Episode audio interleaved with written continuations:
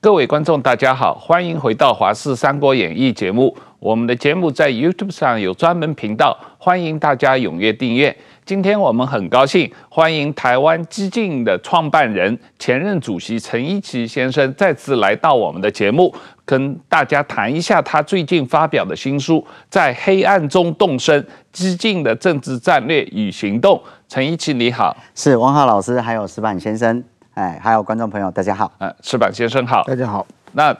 这一本书主要是介绍了呃，你创办激进和这一段时间以来激进的整个在台湾政治中的定位和怎么样发展的这一些想法嘛？啊，那呃，一起这个呃，台湾民主转型已经三十多年了啊，那本土全面执政呃，现在也快八年了，那。为什么你这书里面还不但提到台湾人还是有一种定期改选、定期亡国感的焦虑？啊啊啊！大叔，在我看来，因为台湾离着中国这么近，除非在往东太平洋里以三千公尺，不然这种定期改选、定期亡国感的焦虑是永远无法摆脱的吧？哎，我觉得有差别，差别来自于说，其实我们定期要改选。那其实台湾人民最害怕的，其实不是这些外外部的所谓的中共的这样一个敌人，他想要入侵台湾，把台湾的家园给窃夺，不是这件事情。反正他就是坏人，所以我们决定不了习近平到底会怎么样。好，什么时候想要对台湾来出手，这是习近平的课题。可是对台湾人民而言，我们往往却会陷入一个困境，就是说，尤其这几年的选举，就哎，很多的前辈跟很多我周遭身边的一些朋友发现说，这几年只要定期改选的时间到了，他们的政治身心症就特别严重。所谓政治身心症特别严重，就是说，哎，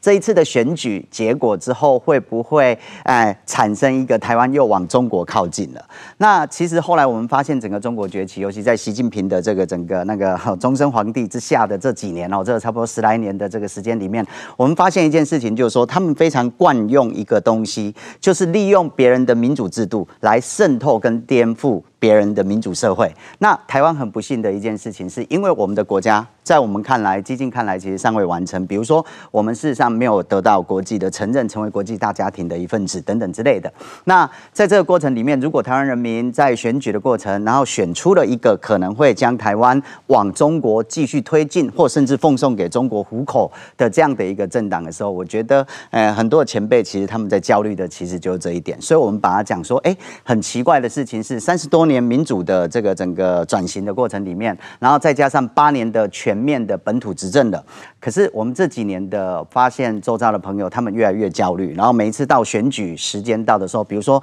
啊、那个我们印象最深刻的是二零一八年，我全部周遭的朋友，因为那一年寒流嘛，周遭的朋友全部崩溃，然后之后终于到了二零一九年，有一个香港反送中，整个气势回来了之后。二零二零年蔡英文总统，我们终于连任，而且大胜。到了二零二二年又来了一次，因为看到那个整个选举结果之后，大家又开始担忧说：哇，那这个二零二四年一月的选举会不会再度让台湾产生一个不好的结果？选举结果。可是我们要想一件事情，就是说民主其实民主生活对我们而言有一个很重要的东西，就是台湾人民柴米油盐酱醋茶其实都非常非常的累。那他可能是在家庭，可能是在工作，可能是在学业、课业，然后事业。业等等之间来回奔奔波，可是他们可能没有太多的时间，整天紧盯着这个整个台湾的政治的发展，可是。他没有那么多时间紧盯政治发展的时候，甚至忘了去投票的时候，难道不能够给台湾人民一个安心感，一个所谓的微小而确实的幸福小确幸？那个意思就是说，纵使我没有去投票，选举结果都不会让我产生下一步台湾可能会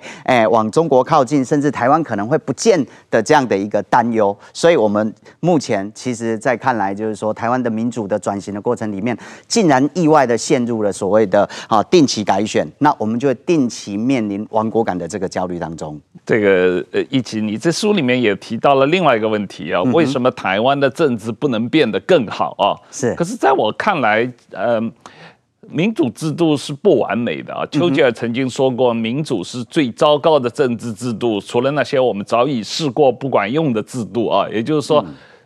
民主本身并不能解决所有的问题啊，是，那它本质就是一种妥协，它不是暴力革命，所以没有办法消灭反对派，呃，没有办法消灭那些呃亲中的这个势力，呃，所以台湾的政治也就只能在妥协之中，慢慢的在进步吧。是，我觉得那个民主其实真的就是一个妥协的一个过程哦。可是民主作为一个改善我们啊更好生活的一个工具，它应该是阶段性、阶段性、阶段性。比如说，它透过这一个阶段的这样的一个民主，以选举为表现的民主，然后进展到下一个阶段，这个阶段可能是逐步、逐步来改善的。我们也没有那么的巨婴哈。觉得说一次的选举就可以解决台湾的所有的这个问题，其实激进从来不觉得，好，这个民主做一个就改善我们的工具可以有这么好用，然后，可是其实我们要回过头来问一件事情，就是我刚才讲的一件事情，就是说，哎，如果台湾的民主转型三十啊三十多年，那所谓的民主，其实它下一个阶段就是说，让民主生活成为我们可能就是啊未来的一个持续的样态，然后利用这样的一个民主工具，定期改选会定期的让民主工具更加完善，以及带来。更好的呃点滴的这个社会的进步哈跟改变，那理论上应该要这样。可是这几年我们看到的吵吵闹闹的一些根本的问题也没有办法解决，甚至我刚才讲的定期改选会定期亡国感等等之类的，所以我们就重新回过头去叩问说，哎，如果台湾是民主转型，可是民主转型的国家，它的下一步叫做民主巩固，那台湾的民主巩固有没有完成？台湾是不是民主转型过程里面的下一步民主巩固没有完成，才导致于我们最近这几年只要面临选举的时刻来的时候，我们大家都会陷入一个政治身心焦虑的一个呃状况里面，尤其非常哈爱台湾，而且以台湾作为我们此生无所去，然后最终且唯一家园的这些朋友们，那大家都可能会陷入这个焦虑，所以这里头显然有一些问题。所以，我们回过头重新问一件事情，就是我们这一本书哦，我写的这一本书，就是其实就是激进重新在叩问台湾的民主转型。那我们再来想一件事情，李前总统他在那个整个一九九零年代开启台湾的民主转型的这个整个过程里面，这个民主化列车的启动，事实上是两个步骤的。第一个步骤就是说，总体而言是两个步骤，两部引擎。第一个，他在让整个中国国民党做一个以前大家都在讲他外来政权，然后他把它进行中国国民党的本土化。那同时也让那个整个民进党在九零年代随着整个冲撞的过程里面，哎，我们架构出两个本土的哈，相对本土的这个政党政啊政治的这样的竞争的一个格局。那这个格局慢慢慢慢的推动了一九九零年代的进展，可是我们回过头来看，两千年所谓的台湾一直在讲的说，第一次政党轮替的时候是阿扁执政的。那阿扁执政第一次政党轮替的时候，那时候李前总统他被逐驱逐出去，因为他被诶归咎为那一场选举的败战的战犯，所以他被驱逐出中国国民党。对啊，他国民党把他驱逐出去，然后后来他就成立了台湾团结联盟啊。之后台湾两千年之后就是诶民进党台联，然后这这一边是那个整个哦没有李登辉的这个整个。中国国民党，也就是说，推动中国国民党本土化过程里面的的失败的这个国民党，再让亲民党以及新党等等，就变蓝绿之争。所以台湾的政治陷入了所谓的蓝绿之争，事实上是两千年之后的一个状况哦。所以在这个过程里面，我们就会想，哎，如果中国国民党失去本土化失败了。好，这是第一件事情。再加上连战在二零零四年又选输，选输了之后，他要跑了二零零五年，因为反分裂法，他给中共一个台阶下，跑到中国去签了一个所谓的联湖公报。第一次中国因素进到台湾的这个整个过程里面，哎，国民党其实又大剌剌的，而且不避讳的把中国因素亲呃引进。那随着中国的崛起，他跟中国的政治经济的这个整个深挂钩，他们的利益的深挂钩。哎，那这样的中国国民党，我们是不是？激进其实就是在大胆的叩问一件事情：这样的中国国民党还可以成为，纵使他在野，不论他他执政，我们就会有亡国感。可是纵使他在野，那这样的国民党还是会参加定期改选啊。可是这样的中国国民党还有参政、参与台湾的民主游戏的这样的资格吗？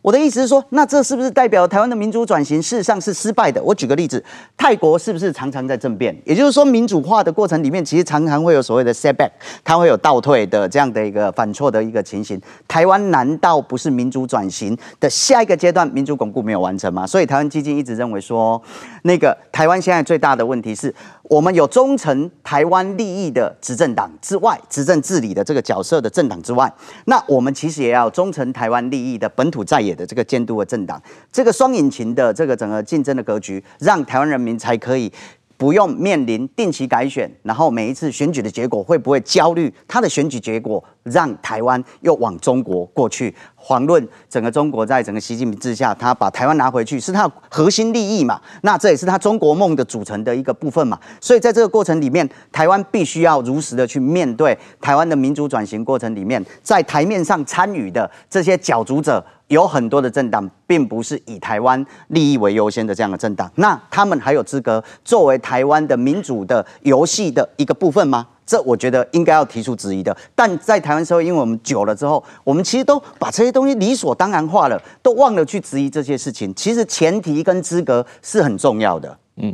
石板先生，你最近也跟广播节目里面跟陈一奇有对谈过他这本新书嘛？嗯，你对他提出的这些问题，你你怎么看？对，我觉得确实台湾的民主和别的国家民主并不是并不一样啊，就是因为台湾它的民主还没有完成。呃，怎么说呢？过去所谓台湾的民主化，其实就是说对外来政权的一种否定嘛。因为外来政权，他们虽然台湾有一些类似选举的活动，但是说有有这个老贼嘛，在立法院一直是终身是议员的。然后呢，就是大家投票不全面嘛，让一群特权阶级能够凌驾在上面。那么把这群人推翻，让大家参加一边的选举，好像是台湾民主已经完成了。但这个时候呢，台湾的外来势力继续介入台湾选举。那么当然，台湾内部有一群人呼应这个外来势力嘛，就是说，比如说，呃，你要是呃投票给某某某人，台湾就会怎么样，中中共就会打过来，对不对？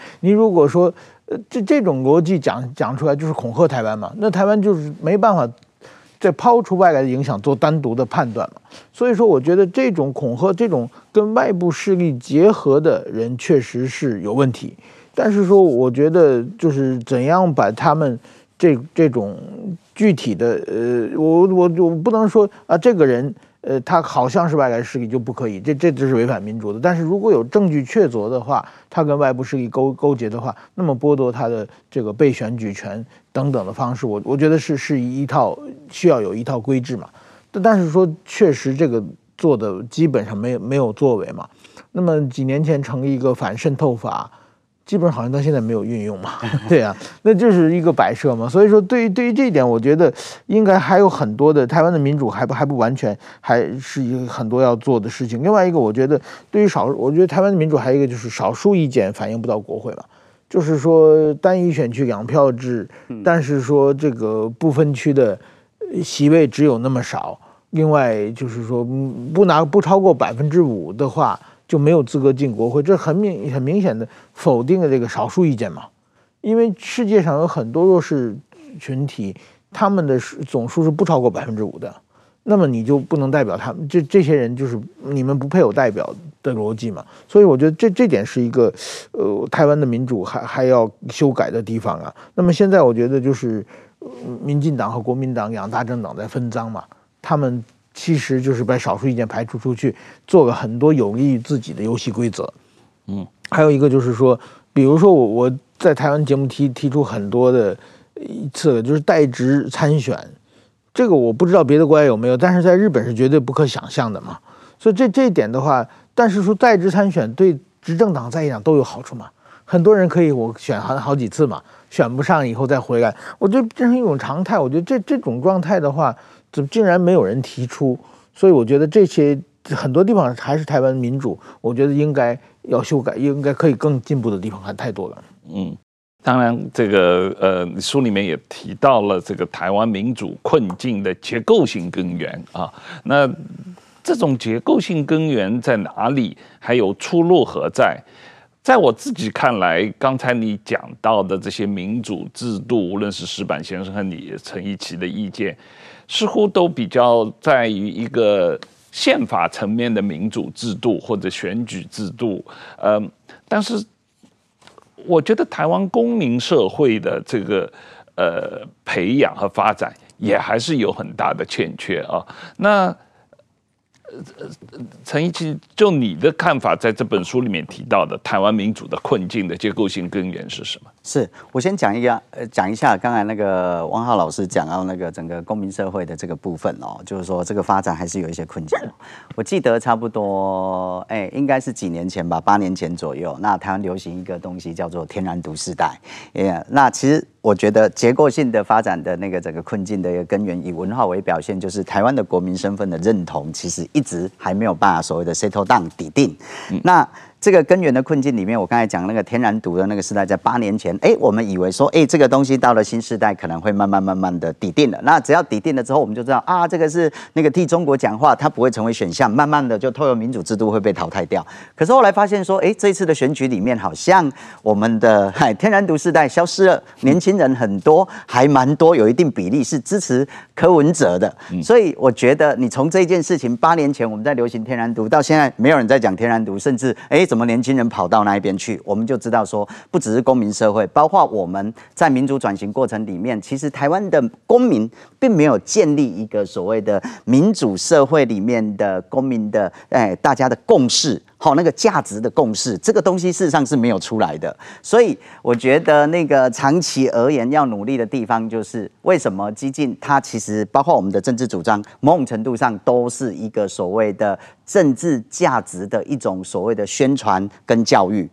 因为我们的主张很简单，中国国民党不是没有参政资格，裂解之后重组成为在地的政党，它就有参政的资格，并不是没有参政资格。但是你首先要经过裂解之后，OK，那。对，这个这个这样的一个政治价值，然后在台湾社会应该看到香港反送中之后，大家要知道说，凡是替中国讲话的，然后中国讲话，他可能会来，因为中国就是想要消灭台湾的民主嘛。那以那个整个，比如说最近人家流行什么金门示范区啊，这本身就很好笑，因为一国两制的香港就是示范区，那示范区就已经消失，就是说已经失败了。那这个失败你就知道说，中共所那个做的宣称的其实都是不可信的，然后他只会颠覆。该地像香港以前是有自由，然后半民主，可是他连民主跟自由都消失了。所以我的意思是说，台湾的那个公民应该要建构一个东西，凡是替中国讲话的，其实就是伤害台湾的民主生活。因为只要替他讲话，中共的势力进来，台湾的民主生活就不复存在。可是怎么我们会用投票的方式选出这种人，然后这种人竟然会带来台湾的民主生活的未来的这样的一个瓦解，所以这样的一个困境其实是台湾目前一个很大的一个危机。好，用民主来。取消我们自己的民主，这本身难道不是很吊诡吗？遑论那个民主，事实上，我觉得要让台湾的公民重新知道，民主真的，尤其在这个世代里面，好，这个时代里面，民主真的是需要被防卫的。如果你没有好好保护它的话，没有防卫机制的话，那么台湾的民主可能很快的、很快的，尤其中共的这一种狼子野心，以及只有我们想不到、没有他做不到的这种手法，好，那可能就会把我们的民主给颠覆跟渗透。所以结构性根根源就是台湾社会真的。需要利用整个那个整个选举竞争的过程里面，每一个政党以激进来讲，我们就很清楚告诉你我们的几个主张。这个几个主张其实就是在告诉大家，这是激进认为台湾的公民应该要具备的基本的价值共识的基本款，应该是这样的一个态度。那如果没有建立的话，其实哎，我觉得台湾的民主其实就会哦，每一次真的就是我刚才讲的那个整个焦虑一直跳脱不出来。你下次可能真的哎，再这样还有一个东西，我觉得蛮有趣的，就是韩国瑜的事情让我们吓到，因为那个台湾有一个很特别的一个现象，就是喜新厌旧。喜新厌旧的意思是，韩国瑜其实并不是韩粉来支持他当选。韩国也是韩粉先来排队，排队完了之后，你看我们换人做做看，好像也不错。结果大家看上，哎，好像也不错。我记得在以前在我们的巷子里面的一个那个办公室，好，在高雄的办公室，它旁边有一间那个整个馒头店，我常常去那边买那个馒头肉包。可是有一次去的时候，听老板在跟其他人讲话，说啊，我们就让他做做看啊，让韩国做，从此我就不去买了。那我的意思是说，换人做做看，然后喜新厌旧的感觉，想要换那个。好，然后竟然换到一个可能会伤害台湾的这个这个整个民主未来的这样的一个状况，就是我们的焦虑，每一次选举定期改选的焦虑感的一个来源。那这个问题怎么解决？这个问题其实，嗨，我我觉得就唯一能够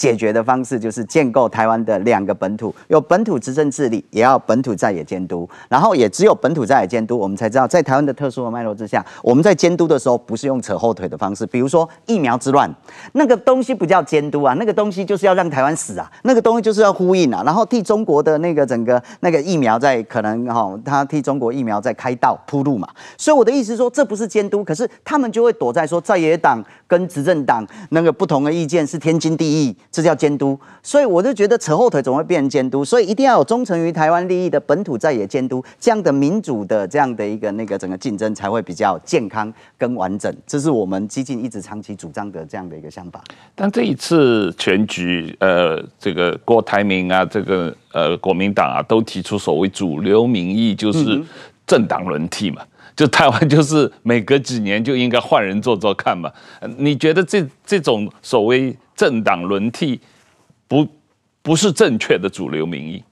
政党轮替是应该的，可是你这个轮替的过程里面，这很有趣哦，就是说轮替其实是。应该是这样，比如说哦，我喜欢吃日式料理，我日式料理吃久了，那我换台式料理，嗯，OK，但前提它应该都是可以吃的料理，你不能说我日式料理换啊吃腻了，我去吃一个有毒的，可能会拉肚子的，甚至哈、哦、我们可能会掉点滴的这样的一个料理，这是不对的嘛。所以其实台湾现在最大的问题是民主的竞技场，这是一个民主的竞技场，选举就是民主的竞技场，有一些不应该跃上民主餐桌的选项的跃上来了，那你怎么办？你要不要？那个汰除他，你要不要汰除他？这是一个很大很大的，我觉得台湾人民真的要去面对我们民主转型过程里面的不完整的这样的一个问题。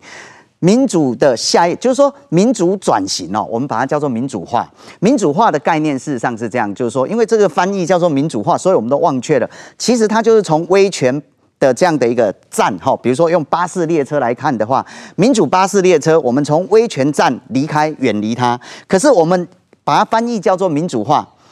翻译叫做民主化，我们就自然而然的以为的下一个巴士站就是民主化的幸福终点站，就民主的幸福终点。可是事实上不是这样的。根据很多的国际研究发现说，诶，它其实从威权远离了，进行民主化跟民主转型。可是它的下一站可能会到一个有选举，但依然是威权主义的地方。就选举威权主义 （electoral authoritarianism），嗯，然后他可能会到一个所谓的有政党竞争，可是依然是威权主义的国家，比如说俄罗斯，比如说是新加坡，我们并不会把它当成所谓的一个民主化或民主的一个国家，然后可能是一个软性威权的国家。所以我的意思是，民主转型的下一个部分、下一站，它不必然会到我们期待的那个民主的幸福终点站，所以要经过我们的努力，所以我们才要在民主转型的过程里面。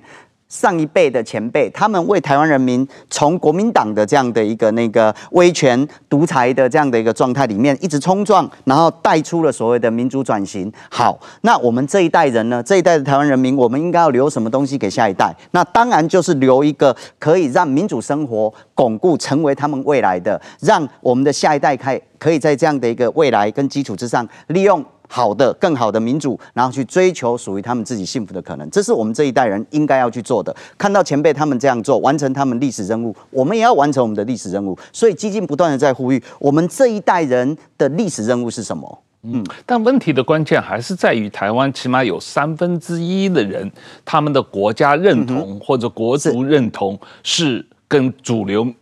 所谓天然独不一样的嘛啊，那还是有三分之一的人认为他自己可能是中国人嘛，他认同的是大中华思想嘛。那从这个意义上来说，台湾的公民教育，嗯。没有很好的完成嘛？是，其实哈，那个整个汪浩老师，你刚才讲到一件事情呢，就是说，我们看到马英九执政八年，对不对？马英九的任内其实也有更改课纲嘛，好，把过去的课纲做一些那个整个往回调，然后比如说阿扁任内的一些证明，比如说改成台湾邮政，他又把它改成中华邮政，然后再加上他在经济上跟中国整个进行接轨，所以你会发现马英九他要遂行他自己完成他自己中国人的这个想法的政治意志是非常强烈的，当然渴望是很强烈的，可是到了那。这个整个马英九下来之后，我们作为那个整个 好台湾本土的这个整个执执政里面，我们对这些东西其实比较少去琢磨，然后甚至是空白的一片。也就是说，我们就会怀疑说，哎，就是说想要当中国人的这一群人，他们的政治意志，然后那个渴望是非常的强烈，强烈到化作那个整个很多的政策去推动。可是我们这八年反而比较少这个东西，这是为什么？激进啊，然后激进因为也没有在国会一直在做这样的一个舞台，有这样的舞台进行发声，所以这个消失就慢慢慢慢慢慢的消失了。比如说那个转型正义的议题，其实已经死掉了。那转型正义，因为我们知道这是这个议题其实是高度的敏感，会引起很多很多的社会的一个争议跟不同。同的这个整个意见，那转型正义在台湾其实最大的一那个整个首都就是那个整个中正纪念堂哈，坊间叫做中正庙的这一间庙，你要怎么处理它？所以呢，我是觉得说哇，研议研议再研议，各方都有不同的对那个中正庙的未来的发展的这样的一个不同的想象。好，没有关系，像激进，我们就很承认，就像刚才那个汪浩老师讲的，政治其实它其实是一个阶段性的，它是一个妥协的。好，我也都同意。那我们未来中正庙要怎么转型转？转成转型成我的朋友说是叫做什么转型正义纪念馆啊、冷战纪念馆啊，甚至是哦有人提出像汪浩老师有什么什么呃各界的那历任总统的那个图书馆等等之类的，不管有什么样的做法，你首先一件事情，我们先把整个中正纪念堂给所谓的中立化、中性化。那么中立化跟中性化的前提就是把中正啊、蒋中正，也就是蒋介石哈的这个整个铜像先移除。那移除了之后，中心化之后，我们再讨论中正庙这一个地方未来要转型怎么样？那这也会让转型正义的这些人觉得说，嗯，有逐步在进展。可是我们连这些事情其实都没有去去做啊。所以像激进，我们就会啊、一直在想说，如果激进进国会，那在转型正义第一件事情上面，或许大家很多不同的版本跟想象。那么首先，中正庙的蒋介石铜像首先要移除，就这样。然后先让它中性化，我们才可以下一步的讨论。所以其实政治事实上是可以得到，就是说利用一些想象，利用一些做法，是可以逐步逐步的往那个方向。纵使它是一个高度争议性的问题，那还是可以推进的。可是很不幸的，面对了很多的高度争议的这样的一个议题，在台湾社会，我们是把它给延宕、搁置，甚至说啊，反正大家意见那么多，我们就先摆着。所以。这几年我们会觉得说，其实，呃，蔡英文总统他提出来的是维持现状，所以我也同意他，因为维持现状，所以得到了八百一十七万票，所以他其实也没有办法用一些台独前辈说啊，他为什么做不做台独？我都跟台独的老前辈讲说，因为他是维持现状，所以他对选民就是维持现状。可是蔡英文能够做的，既然是维持现状，我们要铺垫，让下一个阶段的人、下一个阶段的人、下一棒的人可以更好往台湾。Let 台湾比台湾，或 Let 台湾比 more 台湾，让台湾更为台湾的方向去前进啊！他应该要铺垫这个基础啊！很不幸的，这个基础没有铺垫，嗯，所以。为什么这个整个我才会讲提出说，哎，八年前还有所谓的天然毒世代，现在的八年之后，其实包括天然毒世代，其实都已经不见，因为很多都会去跑跑去支持那个整个所谓的提，既然提出美中等距的这样的一个柯文哲的这个这个阵营，这是非常的匪夷所思的事情。嗯，对，是。那当然，这个石板先生，日本的民主就是没有这个问题嘛。虽然说，呃，在外交路线上有亲中亲美的分歧，可是。没有什么执政党在野党对于国家认同的分歧吗？基本上没有，但但日本的话，比如说日本很多人提出，比如冲绳要独立，他们定期也是举行这个呃讨论会，我也去演讲过，这个是在日本是属于合法的，呃很多事情，但是因为它是没有外患的问题嘛，嗯，就是冲绳独立，你们我们冲绳人不想跟你们在一起了嘛，但是说。这个讨论也有人提出要北海道独立嘛？这这这个我觉得就是说，当然说还没有远远没有发发展到这个叫住民投票这个阶段啊。但是这方面是这方面，如果某种意义上。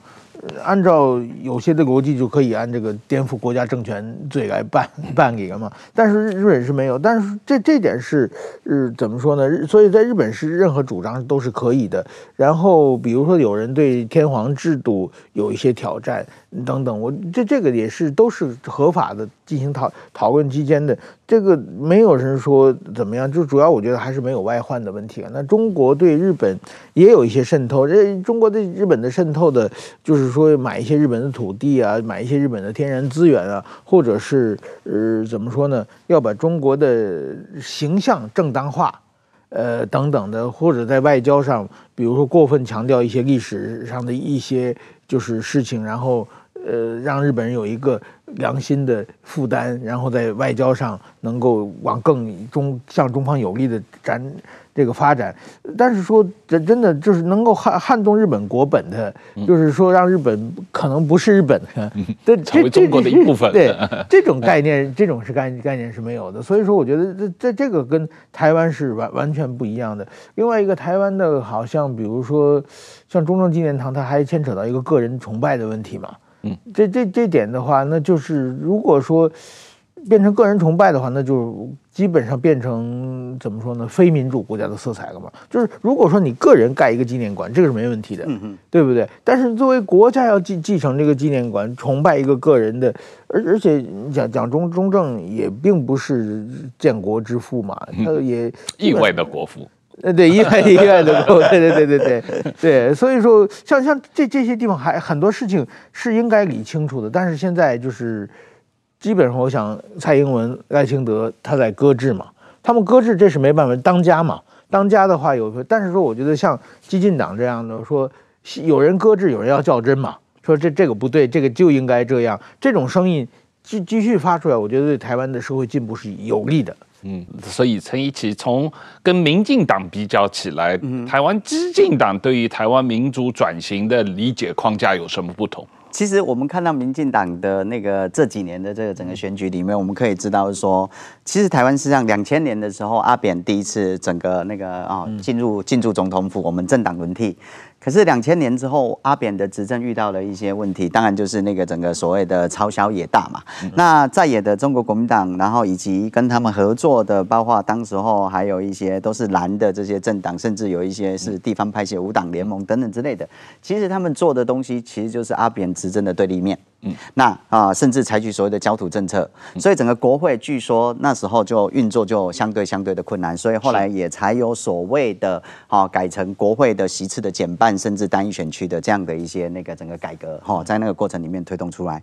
虽然那样的过程推动出这个东西，后来也局限了台湾的这个整个包括哦基金要发展，其实都遇到这种结构性的这个制度性的这个障碍跟限制。那民党在这个过程里面就一直很期待一件事情，它可以完成所谓的。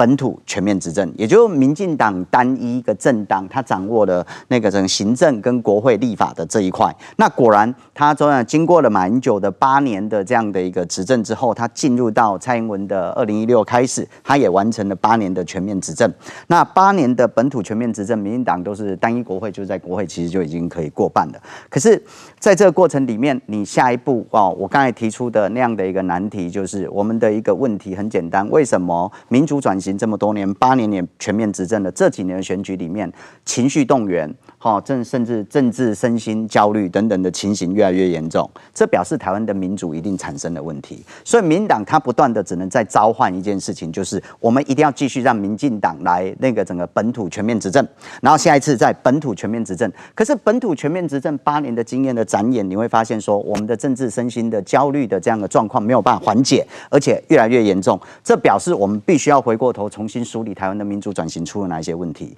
那再加上，其实我们都很清楚知道，高雄啊，他在那个整个一九九八年年底谢长廷整个当选了之后，开始进入整个高雄，然后到二零一八年陈菊市长，然后他们二十年的整个城市的转型的这个整个努力。二十年，其实城市转型做得非常非常的好，尤其这几年大家看得到，尤其我在高雄，我是算高雄人嘛，然后从那个整个过程里面，经验过程里面，从一个整个那个破败的，或者说那个整个中国崛起之后，很多工厂外移了，然后整个城市可以说是昏暗，好，然后你看不到那个整个色彩，好，那一个破落的工业城市，慢慢慢慢整个转型到现在，它非常非常的活泼，你看整个港湾那里，甚至经过二十年的努力，可是高雄算是。台湾应该是本土的浓度，就本土选民的浓度第二的，仅次于台南。好，如果是这样的话，他二十年都会想要换人做做看。在二零一八出现了韩流的这样的一个乱流，然后乱入来那个，然后甚至选出他。那后来也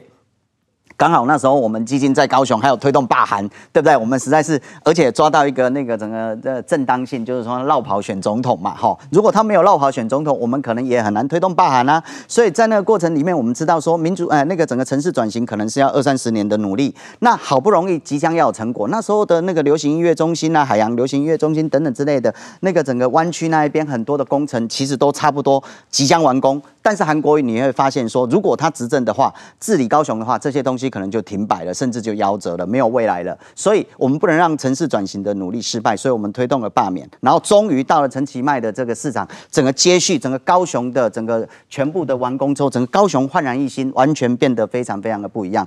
可是二十年，高雄人都会喜新厌旧了。本土浓度全台第二高的高雄人都会喜新厌旧，想要换人做做看，选出韩国瑜这种人的。那么。我们试想一下，全台湾的本土浓度平均浓度一定是比高雄更低呀、啊，平均浓度。那我们多少年，民进党可以执政多少年？只要喊一句话就好了。民进党又不是你老爸，民进党又不是你要用那个台语来讲，民进党不是你阿公，对不对？你为什么一定都要投他？那我们换人做做看，一定会开始喜新厌旧了，而且有正当性啊。民进党执政那么久，一定有包袱等等之类，一定要轮替。这时候我们所担忧的那一些政党，其实我们定义定位为所谓的不够格在民主餐桌作为竞争的哈比拼的这个政党，他可能就会班师回朝。那时候台湾会怎么样？尤其在整个那个新冷战格局形成之下，那台湾会怎么样？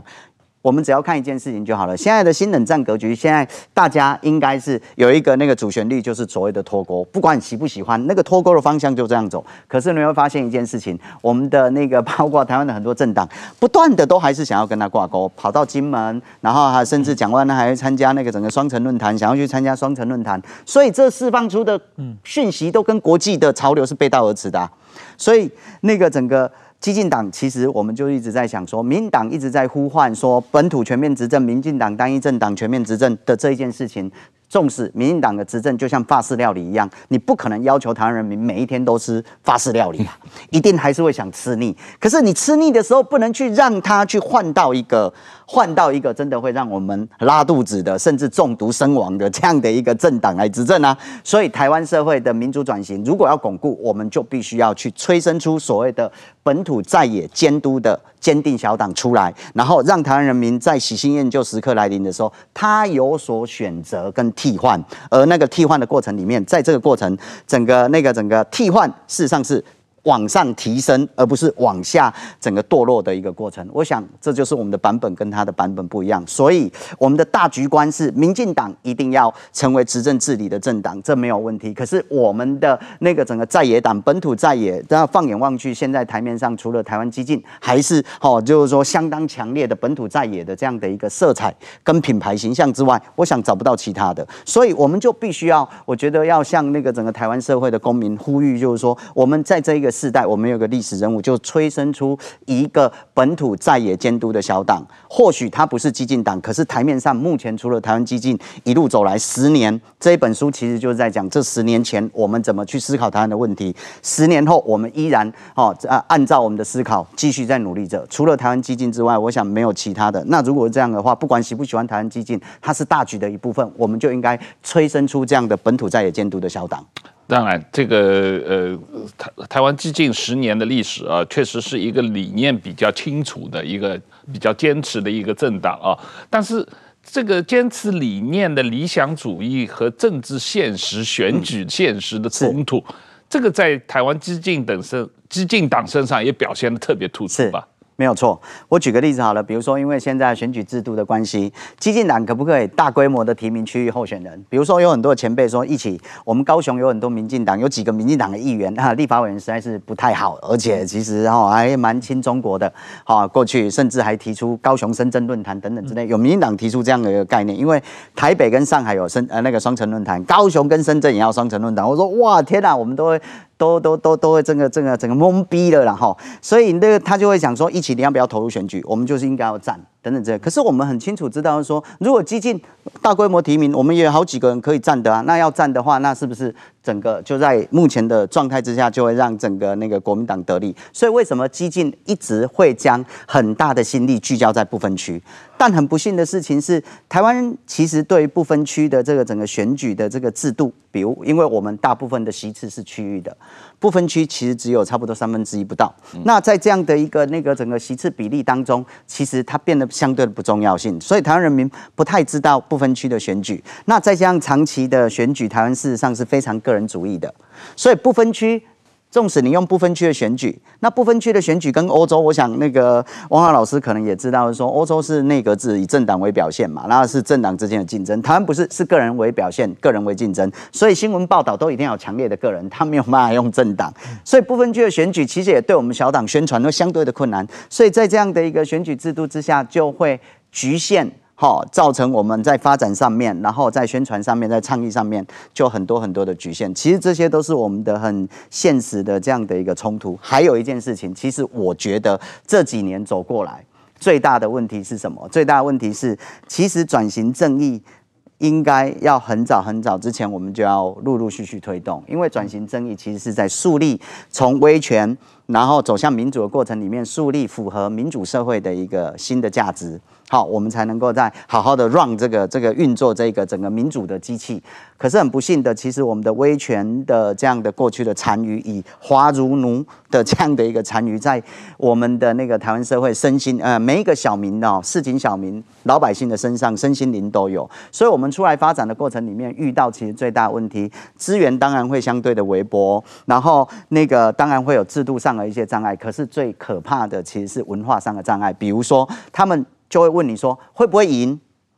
好像说你没有拼，然后你要先赢，他才要来支持你。可是问题是你没有拼，你没有支持他，哎。这怎么赢啊？你知道我意思吗？然后我就很想说，哎，过去前辈在威权时期冲撞那个威权体制的时候，他们问的是说这是不对的，我们应该要冲撞他。他有问说，哎，我冲了之后会不会赢？会不会获胜？会不会怎么样？得到什么？他不是问这个东西。可是为什么到这一代，我们台湾的这些很多人竟然都是用这会不会赢来呢？我说你这一次没有赢，可是你累积了五趴，下一次再累积了十趴，有一天一定会赢啊！所以我常常回过头说。我们想一下，如果二零一四年我们在台北市，好，不要让给柯文哲，是推出自己民进党的这些人或本土的这些人，然后来叩问，好，说我们要什么样的一个市长？我们为什么是这样的人？二零一四出输了，好，我们二零一八再来，那二零二二或许终于会有机会，或许陈时中部长相对蒋万安，不管那个整个疫情期间大家喜不喜欢陈时中部长，可是，在能力上面。其实陈时中部长事实上是能力比那个整个蒋万安更有经验、更有能力的。好，那为什么啊、呃、反而优秀的人选不出来，最后沦落成蒋万安，而且还创造出柯文哲的怪物？如果历史可以重来，我们要不要问一下，二零一四年是赢还是输？所以赢跟输其实是要看说你用什么样的标准、目标去看待它。但是台湾其实很多人都用一。一次两次的选举的输赢，可是对我而言，其实那个东西都是个别的政治人物的政治生涯的输赢而已啊，跟台湾大局或我们要往台湾更为台湾的那个方向，其实是没有关的，不是吗？所以为什么我们不能够为了价值？为了一份宣传的这样的一个价值、倡议的价值，如果我们真的期待台湾社会未来都是天然毒的话，那么这个声音就应该不论选举多么艰难，都要发出去，不能因为我们要那个整个选举很世俗化、很庸俗化，所以我们就妥协了，我们就不讲了，不能够这样子。那现在更夸张的事情是，哎，因为网络上有很多的恶意，那甚至有很多的网军或怎么样，所以那一个讨论整个民主的言论的这个整个讨论越来越困难，甚至会被网军出征，所以导致于说选举越来越让我们的理论上选举的过程里面，应该是过去有一句话，在那个整个国民党一党独大的时期，有叫选举假期，意思是原本在那个整个 那个不能说的哈政治的想法跟理念，在选举的过程全部都可以说，可是现在我们在选举里。反而都不说了，反而应该是台湾人民，应该是我觉得啊，那个内心要去面对的，逼我们去面对的都不说了。因为这会冲突，因为这可能会有一些争议，可能会引起一些网军或网络上的攻击，所以大家都退缩了。那如果这样的话，我常常在反省说，诶，选举是我们最珍视的一个价值。那么选举作为民主的一个表现，好，定期改选是一个民主的表现。那么这样的民主，这样的选举，事实上是进步还是退步？所以我们常用这个东西来要求说，好，那不管怎么样，一次的输赢。还是台湾的输赢，那我们选择的是台湾的输赢，一代一代的累积，终有一天一定可以把它给突破。矢板先生，你觉得选举的政治现实和理想之间的冲突，或者从战略战术上来看，呃，从日本的经验，你觉得激进党应该怎么做？呃，日本我常举例子，就是说日本现在有个维新会嘛，嗯。维新会，它它是日本的大阪的地域政党，那么现在已经变成日本的全国政党，而且维维新会最近，它过去只只限于大阪，或扩展到兵库县、和歌山县、奈良县，基本上大阪周围现在基本上自民党赢不了了，所以说，当然说他现在已经。比如说，在参议院选举，比如选区比较大的地方，可有复数人当选的话，哪怕在北海道，他们也也也可以当选。所以，他在不停的在不不在扩张。我想，激进党也是以高雄为基地，南部为基地嘛。我想这一点是比较相似的。那么维新会的话，我觉得它的强项有几个：第一，它没有包袱。那个自民党虽然是这个保守政党，在日本做了很多很多的事情，但是毕竟执政这么多年嘛。有很多很多的包袱，而且很多的弊案。另外一个，我觉得它是代表着，就是说，为什么东把所有的资金、人才、资源全集中集中到东京？那么大阪是作为日本的第二大城市，就是拿到的很少很少。那么就这有一个非常相对的不公平感嘛。而且特别是等于关西是日本古代的首都嘛。嗯，京都内的古代的首都嘛，那觉得都被你东京抢走，这相对剥夺感的话，就是说东京有的政策我们也要有，我们要有这种诉求的话，确实是在他们当地是很打动人心的嘛。那么当地的自民党的国会议员，大家都说你们都向着东京啊，你们都为东京说话嘛。那当地国没办法，执政党嘛也没办法讲话，所以说维新这一下一一下子就成长起来。当然说也有很多机缘巧合在里边啊。但是我觉得维新他发动了几次，就是公投要把大阪变成首都，变成都，就是大阪府变成大阪都嘛。嗯，投票当然几次都没有过。但是通过一次次投票，一次投票宣传自己的理念，这这点我觉得是对他的政党的成长是非常好的。当然，台湾情况不太一样，台湾还有个中国的一个外外边的势力的关，不能单纯的靠这种。地域和中央的地方定中央的对付，但是我觉得这个大阪这个维新党的经验，我觉得选举之后你可以跟维新党交流一下，学习学习。对，也许你们可以发动个公投，要求把立法院、行政院搬到高雄去。啊，我们很期待啦，很期待，因为台湾其实某种程度上，我这台北的房价这么贵，没道理嘛，应该把这个政府机关搬到高雄的话，高雄房价可以涨一涨，台北房价可以跌一跌嘛。其实那个汪浩老师你讲的的确是这样，比如说我觉得那个。呃，像汪老师以前在英国留学嘛，那英国他当然是那个整个伦敦就会大那个。可是我后来发现说，其实通常过去有大帝国的这样才有一个大首都。那因为我们继承了中华帝国，所以我们的大首都就在台北。其实台湾哦，应该像荷兰一样，它其实是多首都或首都功能分散化。比如说，它的首都是阿姆斯特丹，可是它的政治首都事实上是海牙。然后它的那个整个港口哈，海港的海运中心就是在鹿特丹等等之类的。它整个分散化，所以它的整个人口整个分散化之后，那其实某种程度上真的是房价会降低啦。那房价降低，其实某种程度其实也是居住正义的一种表现。如果我们认为房价造成了我们的困扰的话，造成我们居住障碍的话，其实这是也也是一个整个啊国土从国土重建的过程里面来解决台湾的那个这个其他制度的障碍的一个手法。那重新理解台湾民主困境的思维框架，嗯，怎么样可以成为一种改变台湾的力量呢？怎么样可以成为改变台湾力量？我觉得那就是实践了，嗯，就是实践。那实践的那个，我们在告诉大家的时候，在实践的过程里面哦，那我刚才其实已经有讲了，其实我们遇到最大的困难就所谓的华如奴等等之类的。那这一本书哈，其实很理性，在用理性说服，可是它其实还有所谓的，就是说最后会造成我们行动上的障碍，就感性的部分，就所谓的文化上的障碍，就华如奴。但是在我举一个最具体的一个案例来讲好了，比如说，诶，像我昨天在台中哈，然后也有一个新书的分享会，那遇到的。都还是有一些前辈会问说，那激进党到底会不会投你的票会不会浪费？那我觉得就要看好在理性上会不会浪费。比如我举个例子，激进党它一定就是三趴多四趴多嘛。那比如说像那个我们其实比较相信的是一个新的那个整个那个民调的那个方式，像林传媒最近有一个民调，它就激进党四点一二，好，OK，类似这样。那在这个过程里面，它只要再添个差不多一个 percent，那一个 percent 的话，激进党马上可以在国会里头增加两个席次啊。嗯，那。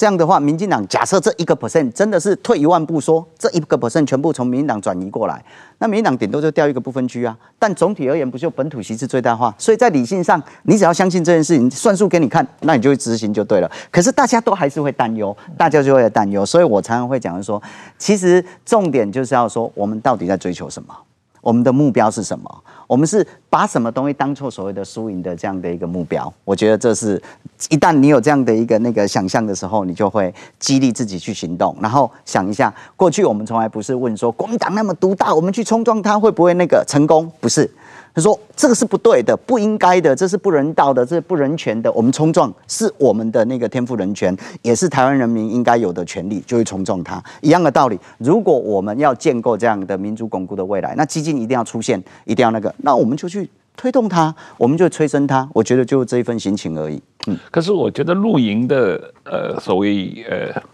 呃绿营的担忧，不好意思，绿营的担忧就是。”时代力量在国会里面八年的表现嘛，对，对。就是他们都有不分区，嗯，理论上来说，他们也是抗中保台的，他们在对中国的态度上也是，嗯、也是比较这个理论上。理论上比较这个台独的这个倾向的，嗯，呃，可是他们在所有的内政议题上，几乎跟民进党是处于一种对立的状态，是。那。绿营的投选民会不会担心，激进党如果进了国会不分区的话，也有类似的情况？哦，啊，你可能是也是抗中保台的，可是，在所有内政议题上都是跟民进党对着干的，那他这个。